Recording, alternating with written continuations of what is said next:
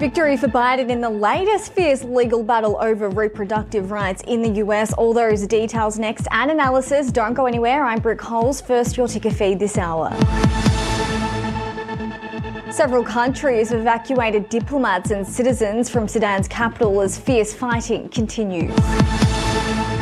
47 bodies have been removed in Kenya as police investigate a preacher said to have told church followers to starve to death.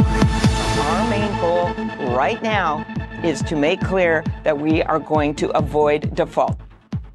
President Biden and Speaker Kevin McCarthy have been urged to negotiate on the budget and not hold American mortgages hostage. They've found me a better seat. The Royals have shared touching tributes to Australian comedic icon Barry Humphries. Now, from our headquarters at Ticker Park to the world, this is Ticker News.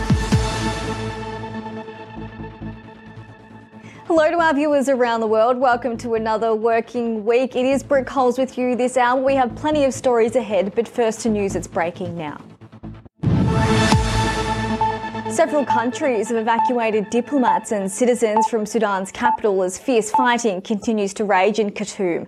The US and UK announced they have flown diplomats out of the country. France, Germany and Italy are among other countries also organising evacuations. The UN has warned that up to 20,000 people, mostly women and children, have fled Sudan to seek safety in Chad across from the border. Matthew Laratonda will tell you more. U.S. Special Forces soldiers have evacuated all American government workers, their families, a small number of diplomatic staff from other countries from the fighting in Sudan.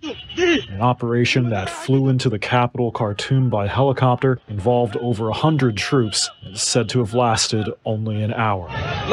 These are fighters with the paramilitary group known as the Rapid Support Forces, or RSF, one of the two warring factions in Sudan, the other being the Sudanese army.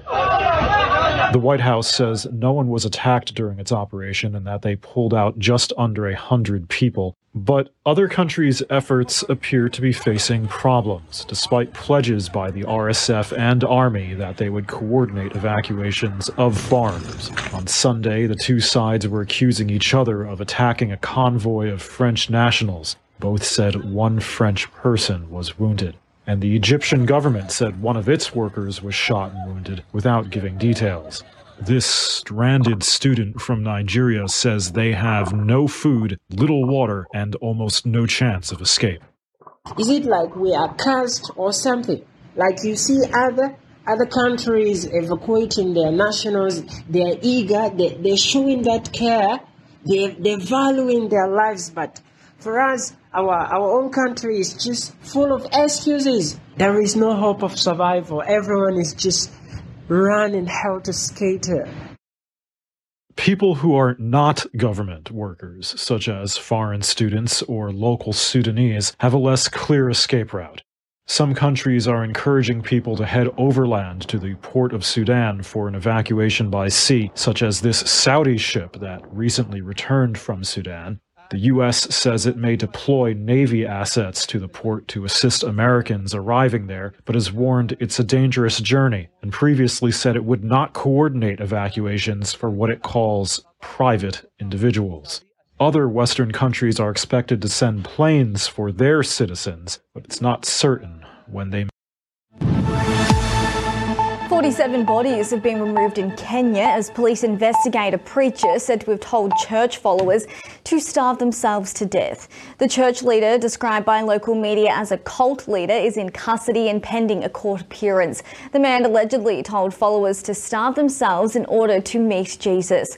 The shallow graves are in a forest located in a coastal town in Kenya where 15 members of the Good News International Church were rescued just last week. One of the graves is believed to contain the bodies of five members of the same family, three kids and their parents. Kenyan Interior Minister says all 800 acres of the forest had been sealed off and declared a crime scene.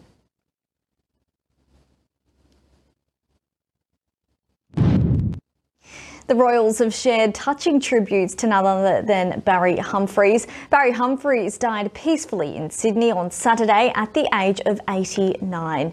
He was a very well loved Australian comedic legend of the stage and the screen. His talent spanned generations and continents, with the man behind Dame Edna Everage and Sir Les Patterson becoming a household name.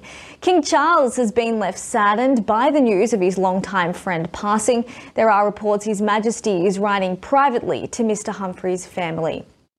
Meanwhile, Sarah Ferguson, the Duchess of York, has shared her sadness around the loss of dearest Barry. She took to Twitter to pay tribute to the entertainment royalty, saying, Thank you, dearest Barry, for giving my father so much kindness. She went on to say, We will miss your amazing brilliance.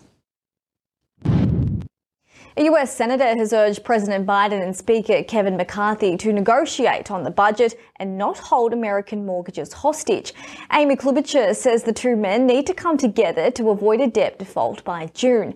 McCarthy introduced a plan just last week which would raise the debt ceiling by over $1 trillion, but also return federal spending to 2022 levels. Klobuchar argues a debate on the proposal should be had. Our main goal right now is to make clear that we are going to avoid default. The last time when this was in the air, we literally went down in our credit rating back in 2011. What you will see, the repercussions of this are huge if you go forward as McCarthy wants. What will happen? You will literally see interest rates go up for mortgages, for loans. Uh, you're going to see the stock market plummet again. We can't afford, we have just come out of this pandemic. Our economy is strong. Unemployment is low. We don't want to go the wrong way. The US Supreme Court is allowing an abortion pill to stay on the market for now at least. The court blocked a decision by a Texas district judge that had invalidated the FDA's long-time approval of a widely used abortion drug. The decision offered a victory to the Biden administration as it defends access to the drug in the latest fierce battle over reproductive rights in the US. Now, just hours before the court blocked new restrictions, Vice President Kamala Harris sat down in an interview telling the audience that the government should not be telling women what to do with their bodies. This this evokes, in my mind, very fundamental rights, including the right to freedom for each individual to make a decision about what is in their best interest, the best interest of their family. And if they choose, make that decision with their priest or their pastor or their rabbi. But the government should not be making this mm-hmm. decision. Mm-hmm. On the mifepristone issue, it's politicians finding a court, targeting a specific court that they thought would be helpful to them to take a medication off the market which was approved 20 years ago by the Federal Drug Administration. Yes. Think about that. I'd ask anybody to look in their medicine cabinet and any drug that you have prescribed by a doctor to alleviate your pain or extend the quality of your life has been FDA approved. Home good retailer Bed Bath & Beyond has filed for bankruptcy. The company has been unable to secure the funds it needed to stay afloat. The big box store has seen sales dwindle over the past decade as it has not been able to sell more store branded products. Last year, the business decided to switch strategies, opting to bring in more national brands that shoppers may have recognised, but it simply wasn't enough. The company reported a loss of almost $400 million for the third quarter. For the time being, its stores will remain open and continue continue to serve customers throughout the United States. The Twitter accounts of some dead celebrities are being marked as subscribers to the Twitter Blue service. This is adding further confusion after the legacy verification ticks were removed from accounts last week. The accounts of Lakers star Kobe Bryant, actor Chadwick Boseman, and rapper Mac Miller have all appeared with the Twitter Blue checkmark. Okay, don't go anywhere. We have more ticker news and special analysis right here. I'm Brooke Coles. Thanks for staying with us. You're watching Ticker News. More news is just minutes away.